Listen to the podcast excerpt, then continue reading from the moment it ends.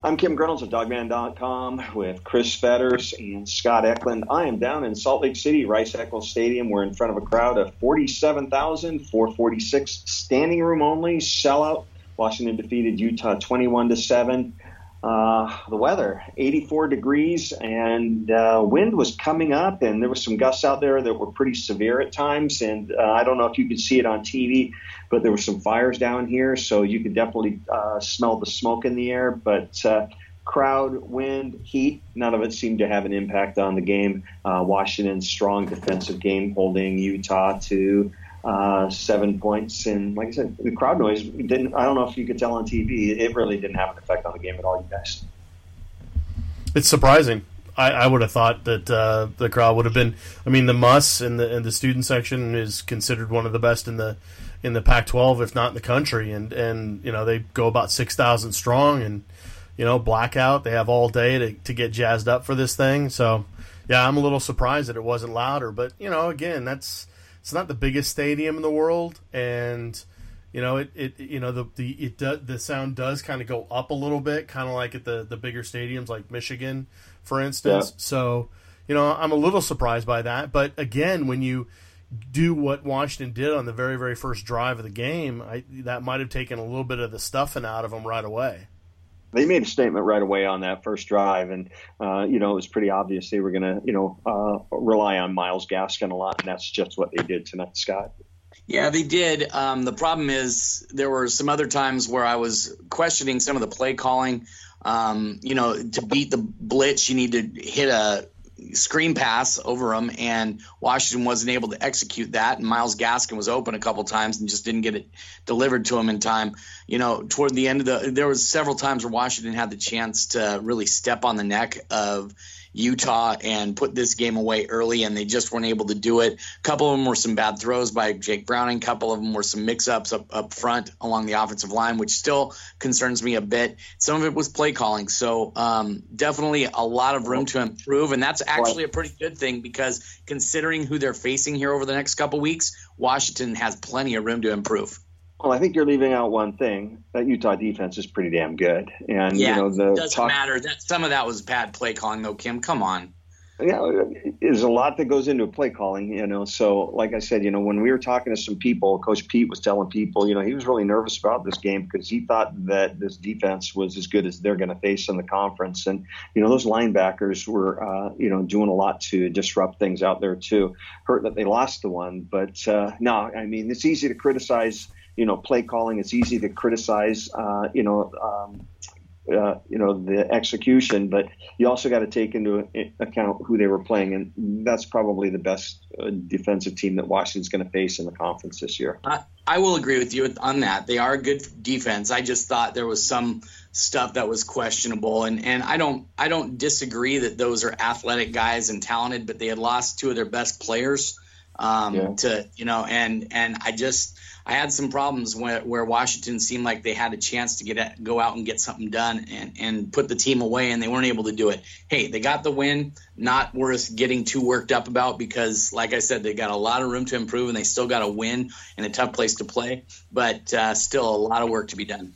Hey, Chris, you, you keep better track of this than I do, but uh, Myles Gaskin with 30 carries for 143 yards. I can't remember. Is that a, is that a high for Myles? I'm not used to seeing him with that many carries.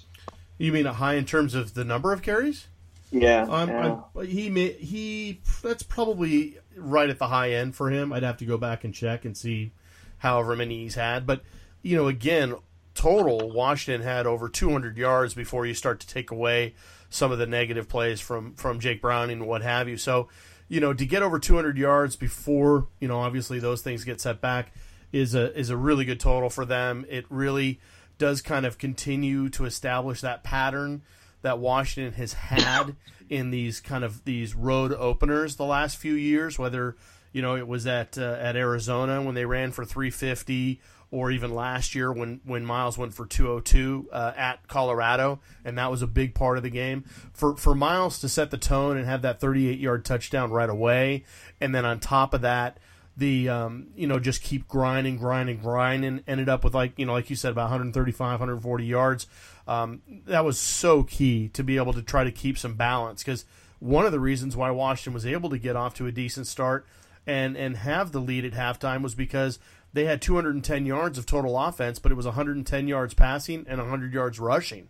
In an ideal world, that is Washington's offense, completely balanced and and going for 400 to 450 yards a game. That's about what you would expect from this from this Washington offense. When you take a look at the carries, you know, with Myles Gaskin with 30 carries, Salvon Ahmed only had three. Uh, you know, Sean McGrew with one, and Andre Baccellia with uh, one carry for uh, 37 yards, which was a nice reverse, and Chico with one. But uh, you know, boy, Salvon and uh, Salvon and McGrew. I mean, it was just all on Myles today. Yeah, yeah. Well, I you know, and and uh, Ahmed was hurt at some point. Uh, I don't know if it was minor or not because obviously he was playing later in the game. But um, you know, uh, Salvon didn't look right. He didn't look as explosive as he normally is. So I'll be real, real interested to see um, what you know how how much he's able to come back and be a part of the game plan next week. Yeah, he was out there. I mean, uh, you know, I, I, somebody told me he was in on the tenth. I know the trainer was standing there when Elise Woodward, you know, the sideline reporter from Washington, asked, you know, if there's any injuries, and the trainer said no, everybody's fine. Uh, you know, Salvon was out there in the second half, so uh, I don't know, you know, maybe a strain or something, but uh, obviously it didn't keep him from being out there. He just uh, didn't get a lot of carries, and maybe this is just the kind of game that was just meant for um, you know Myles because he sure seemed to uh, thrive on it. And like I said, you know, with uh, that first drive, uh, it, it, looked on that first drive also, and I don't know what you guys saw, you know, uh, from up high where I was down on the ground. It sure looked like they were favoring going to the right with um, uh, Jackson Kirkland and Kaleb McGary over there. No, I I would fully agree with that. Yeah, they were going to the right quite a bit. Um, I think uh, Hilbers, uh, you know, came out for several plays, um, several series actually. Henry Roberts was in. Henry Bainivalu came in and played. Luke Luke Wattenberg was kind of up and down at different points. So um, I think they just felt more comfortable with Kirkland and, and, McGary on that other side, and then Nick Harris being able to pull around. And actually, uh, Luke Wattenberg had a couple of nice pulls. Um, one was on that uh, touchdown run by Gaskin um, that that really set the stage for uh, Washington to get some good pulls, uh, pulling uh, action and everything like that. So um, you know, like you know, the offensive line definitely still has a lot of work to do, and that's a good thing because they still managed to rush for 152 yards.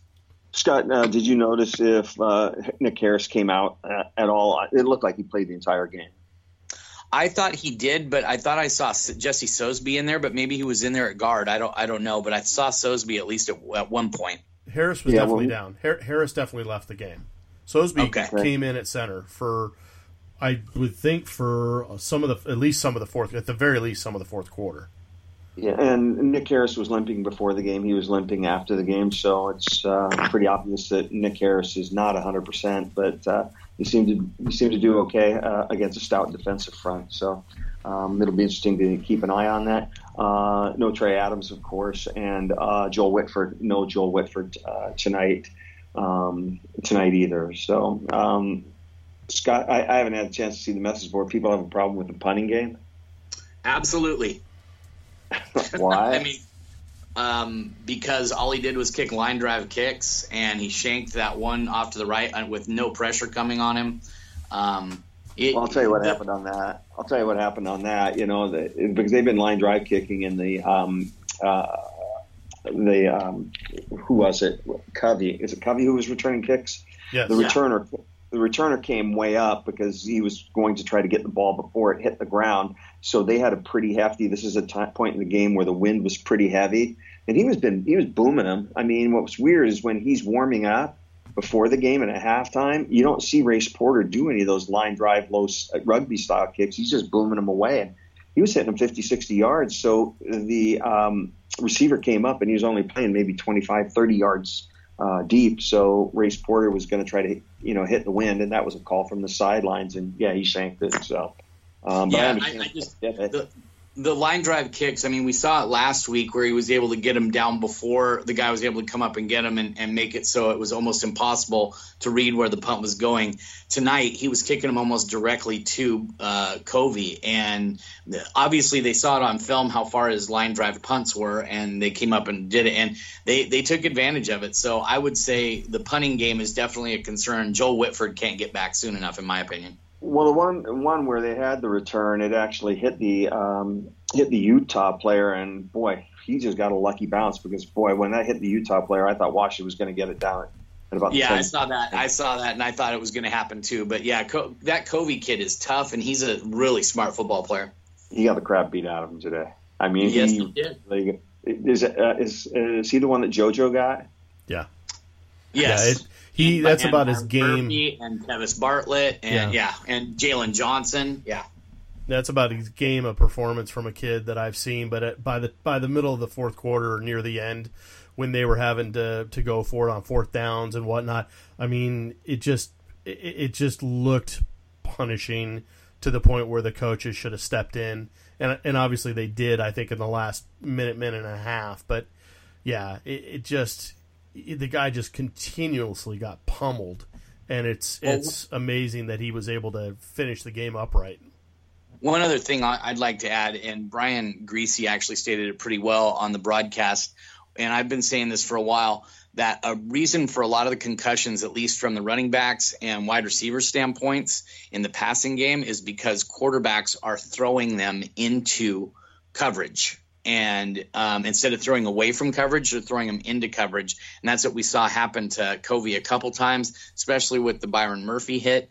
Um, Tyler Huntley set his guys up for big hits, and they were really paying for it. The one that JoJo did as well.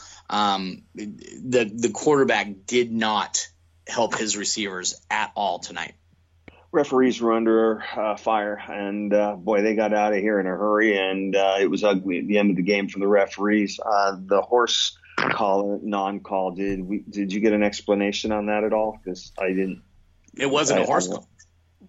Well, you just grabbed the jersey. On the well, Yeah. on the broad yeah on the broadcast they talked about how they didn't think it was a horse collar between the tackles.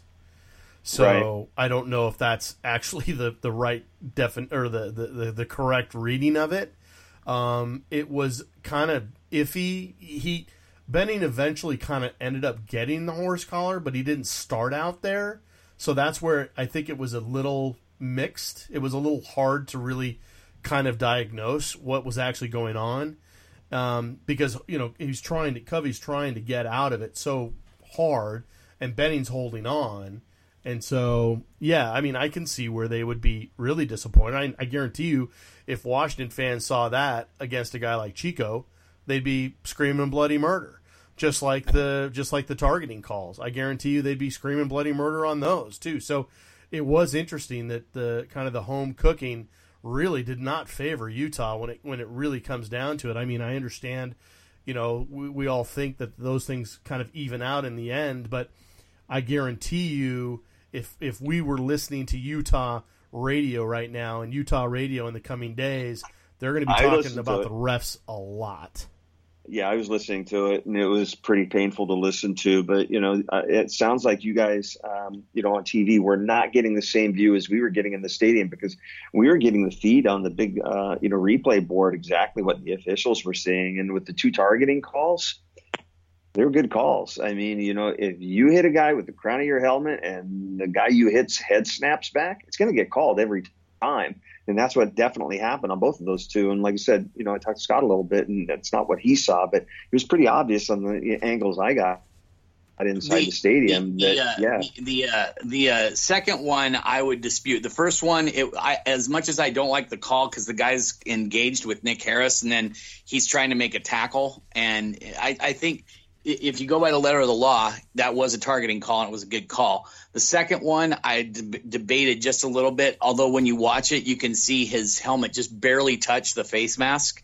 And that's what caused Browning's head to snap back, and they're going to call that too. So technically, that one I guess would be one too. I thought that was a little ticky tack, but I understand why that's called the the one that um, they thought should have been a horse collar on on Benning. I, I would di- uh, dispute Fetters a little bit. I actually think it started off as a horse collar, but it's not a horse collar penalty unless they drag the player down by that. It's not. Somebody said something about the rule you- that you can't you can't call horse collar if it's between the tackles. Is Yeah, and, well, and I understand that. I don't know if that's the case or not, but the the only way they'll call a horse collar penalty is if you drag him down by the horse collar. He didn't do that. He grabbed it when the guy went by. I think what a lot of people thought was that he had the face mask because it was right up by the face mask, but he didn't get the face uh-uh. mask. He No, got the the horse. Yeah, he got the padding, the shoulder pad collar area, which would be a horse collar. But then once his hand slid off, then it was all jersey that he grabbed. And that's Right. how he actually t- ended up tackling him. If you go watch the replay, watch the way that it starts and then it ends. It's not a horse collar. And then also the you know the replay you know uh, with Ty Jones catch. I thought it was a catch. I didn't think it was that. I, I mean, I thought it was pretty obvious from what I saw. Yeah, I, I thought. Yeah, go ahead, Fetters. I was going to say it, it sure looked pretty obvious on TV. Yeah. I mean, it looked obvious that his knee was not only down, but then you could also argue that his foot was down as well. So yeah, either he drug either his or. toe. He drug his toe, which you know I didn't think the knee had anything to do with it because the toe hit before the knee. So uh, Well, you know, nice- I, I think that I think the referee had a bad angle on that because he was inside, um, and so it's really tough to see if he if he got the knee down beforehand. It's a good thing they have uh, instant replay and everything like that, but I didn't think that should have even been a in, even needed to be one. But you know, I guess a lot of it depends on where the uh, referee is when the call is made. I was also Yeah, going to say I was also going to say too, Kim, just in terms of the officials, the one thing, the one time I really would have, you know, if I had been a Utah fan, would have really taken exception with was the second fumble that was called that didn't look really like a fumble at all when you looked at it on the TV replay. It was to um, one of the freshman receivers, and he, he turns around and starts to make a football move, and even before Jordan Miller can punch it out, the ball's coming out. He never really, to me, never really looked like he had control. But at at the very least, even if the referees upheld the call, which is fine, they never even reviewed it. That to me was shocking. I was I thought for sure as soon as Washington lined up, I was ready to hear the whistle blow. We're you know this this the, the plays you know under further review never happened. Man, if I was a Utah fan, I would have been apoplectic. Well, I also told you there was a uh, intentional grounding on Jake where they, um, you know, got deep into Utah territory and then promptly lost 30 yards. But um, there was a grounding call where they called in the back judge. Uh, Drew Sample was in the area, and the back judge, you know, was just, I mean, real adamant and real demonstrative, pointing to Drew Sample, you know, pointing, no, Drew's here, Drew's here. And uh, then he went and you know, conference with those guys, and I thought it was going to get overturned, but uh, you know, maybe that guy was a rookie or something. But I, I uh, think you know, most it's- objective. I think most objective fans of either team watching that game tonight could tell that the, the, the officiating crew didn't. I don't think they had their best night. well, they weren't throwing flags a lot. There was only five penalties on um, Washington for 35 yards and six against Utah for uh, 55. So it's not like they were flag happy. So, Yeah. um, Well, you and, and, and that's fine. I get that, but I, I also saw some some just some major league holding going on. And granted, Yeah. if you're not going to call holding on one side, don't call it on the other. Just be consistent. I, I get that, but there were some blatant ones um, that just was like, okay, all right, if you're just going to let it go, I guess you let it go. So Yeah, and you know, my feeling is you're going to have calls that you're going to get, calls that you're not going to get. Refs don't see everything. I didn't think it was uneven either one side, and they weren't throwing flags. And I just thought it was a good, hard fought football game. You know, it just seemed like we don't see many of these where it's just tough, physical football dominated by defense in the running game, and that's what we saw tonight. So uh, it's good to see one of those rather than the 51-35 shot, you know, blowouts that we're all. I mean, you know, shootouts that we're always used to seeing. Just real quick, just running down the uh, stat sheets. Uh, first downs, uh, Washington with 18, Utah with 13. Net rushing yards, Washington with 172, Utah with 123. Net yards passing, 155 for Washington, 138 for Utah. Total yards, 327 to 261 for Washington. Offensive plays, which is something people always like to keep track of. 65 plays for Washington, 68 plays for Utah. Uh, I thought the key to the game was turnovers, um, you know, especially those two fumbles by Utah. Uh, penalties we talked about, only five for Washington, six for Utah. Uh, time of possession, you know, pretty close. Um, 26, Washington, uh, you know, 33, um, Utah with 26. I thought the big number where Washington struggled a lot tonight. Washington was five of 13 on uh, third third down conversion. Utah was nine of 19.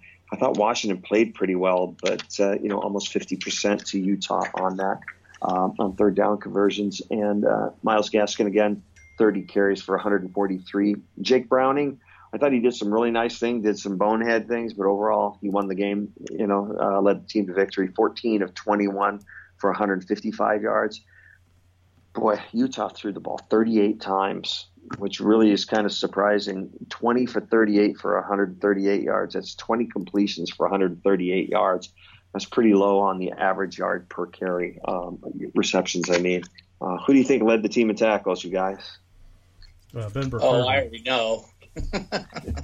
ben Burr-Kirven, as he should, led the team with uh, with uh, 11 tackles. So yeah, I, I don't think he had a very good night. His numbers look good, but he did, I don't think he had his best game by any stretch of the imagination. Yeah, well, I don't think I don't think the linebackers in general started out very well, Scott. But I do think that they really came on strong as the game went on, and and and really. I, I think in the final analysis, and, and obviously this is something I'm going to write about a little bit later, either tonight or tomorrow this game was all about the defense. I mean, this this game was all about yeah. death row. I mean, you you look at the drive chart for Utah. After the touchdown, it goes punt, punt, interception, and then that's the half. And then the third and fourth uh, quarters are fumble, fumble, punt, downs, downs, downs. I don't think it gets much better than that, frankly. Did they have? Do they have three consecutive drives with turnovers? The no, they just well interception, fumble, fumble. Yeah. But it was yeah. one one to finish the end of the half with Jordan Miller, and then the first right. two drives for Utah to start the third quarter both ended up in fumbles. Yeah. And then the last th- their last three offensive drives were uh, lost on downs. Yeah. Yeah, I thought the defensive secondary. I, you know, I'm, I'm still surprised that um, you know Utah threw the ball 38 times. I know towards the end of the game they had to, but you know, uh, Tyler Huntley is not a guy you want throwing the football he's inaccurate. That throw at the end of the half, you know, what are you doing? Um, that was kind of surprising, but uh, I thought the secondary really, really played well. And you know, uh, Byron Murphy, they didn't show that replay on the scoreboard. well, I'll tell you what, he was my defensive player of the game. Five, uh, what, five tackles and four pass breakups and um, you know that I mean, and he had a tackle for loss too. I thought he had a heck of a game tonight. He was my player of the game from a defensive standpoint. What was a better hit, his or JoJo McIntosh's? His, his was better. Okay. JoJo, JoJo's was was not. I mean, it looked, it, it still was a, a, good hit, but it wasn't like Byron Murphy's hit. JoJo's was a lose your lunch where he hit him. He hit him right, right in the gut. Man, he just. Mm-hmm. he got him good. So tough physical game. I thought um, uh, Jaylon Johnson also had a really good game. Yeah, he did. He definitely did, and uh, actually was down on punt coverage a couple times. Got a tackle on Covey on on one of the plays. He lit him up because Covey's yep. not that big. Covey's not that big. No, and that's another reason why Ben Burr-Kirven kind of struggled in my book because Covey blocked him one on one, and yeah, when when Huntley was scrambling and things like that, and he couldn't get off the block by Covey to stop the first down. But it is what it is. He is who he is. He's gonna he's gonna rack up a bunch of uh, tackles, but he's not gonna make the spectacular play. And maybe you don't need that in this defense. I don't know, but um, I just don't think that his numbers represent the kind of game he had. That's just my opinion, though. Yeah, I'm telling you something to look out for in the Arizona State game because uh, last week against North Dakota, they came close to a couple punts and backed off Tonight they were getting in pretty deep on the punters without a lot of effort. Look for a block block punt to be coming up soon. I thought they could have got to one or two tonight if they, uh, you know, if the right situation, you know, uh, showed itself. Because boy, they seem to be getting in deep with the punters. So look for that in the next game or two. So, anything I'm missing, Chris? You tell me. You're the one down there. uh, no, no, I mean it's you know Utah. It's it's a little different down here. I mean it's definitely it's definitely not Atlanta. It's How would you know? It sounds like you spent your whole day in the hotel room. Yeah, pretty much. I went into the bar last night. I had five beers. I think they were 2.5%, so it was kind of funny. Um, you know, so uh, I don't know. Everybody down here is really nice. This is a real, they run things really well down here, so everything's really well run. I'm a little bit uh, concerned because, uh, you know, they close everything early, so I'm hoping I can get an Uber out of here because I didn't rent a car. I just Ubered, so I'm hoping I can get an Uber back to the hotel. So uh, we'll see. But uh, Scott Eklund, final thoughts, final impressions?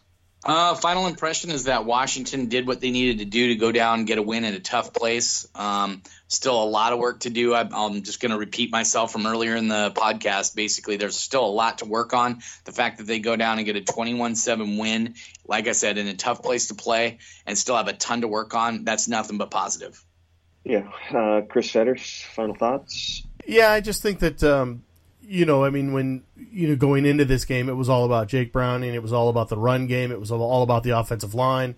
Now coming out of this game, it's going to be all about the punt game. It's going to be all about the offensive line, and it's all going to be about the one glaring Jake Browning error. So I think to eliminate at least one of those things in terms of the idea that the run game can show up and can be a, a legitimate factor in trying to get a win is is is important, really important. And again, it was good to see that trend continue where they've gone on the road first first road game of each Pac-12 season the last few years and the, the run game has really established itself in trying to get those wins because we know how tough it can be to win on the road in the Pac-12. So, again, I thought that was a big positive, but I know the, the offensive line, special teams, you know, as as Scott said, there's so many things that they're still working on, and they've they've scratched the surface of their potential, and yet to still you know win in a real hostile environment by 14 points is um, I, you know in that sense I think that the end result is the thing that I think most fans should really focus on. Yeah, take a win down here against this team any day uh, of the week on the road. Pac-12 road wins are not easy to come by in the next couple of games. Arizona with the, Arizona State with the loss, and they've got Arizona State coming up next uh, next Saturday, 7:30 kickoff, I believe, is it? Yep. Yep, yeah. seven thirty kickoff. More fun and times. That, and that game is sold out, and uh, BYU uh, after that, and they defeated Wisconsin. Was that in Madison or was that? Uh... Yes, in Madison. In Madison, wow. and it was 120 degrees on the turf there. That's a big, big win for BYU. So that's not going to be an easy game either. So, uh, you know, coming back home, three games played and only one at home. So it seems kind of weird. Only one home game, and boy, that was against uh, North Dakota. So uh, lots to look forward to. And uh, just a reminder for those who want the daily daily uh, updates in their inbox and uh, notifications of breaking news, just shoot us a Email, just shoot us a note, huskystadium at gmail.com, subject line newsletter. We'll go get those in your inbox. And uh, back on the radio from 7 to 8 on Wednesday night on Sports Radio 950 KJR. Don't have a schedule yet for Saturday. We will have that soon and we'll get that out to you. So uh, for all of us at dawgman.com, I'm Kim Grinolds along with Chris Fetter, Scott Eklund. Go Dogs.